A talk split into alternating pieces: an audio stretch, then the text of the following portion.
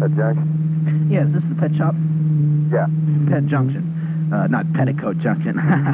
um, I uh, I need. Uh, I was wondering, if, do, you- do you have any bullfrogs by any chance? No. Bovine bullfrogs.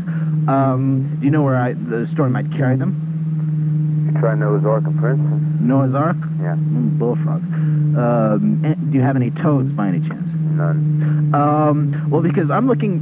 Uh, do you have any kittens? Yeah. Oh, good. Um, how new are they? The kittens? Yeah, how fresh? Out of the Uh, womb. Two weeks. Two weeks? Yeah. Uh, that's good. Um, you trying to get rid of them or waiting till they grow into cats or what? No, well, uh, they'll sell. They'll sell. Anyway. All right, good.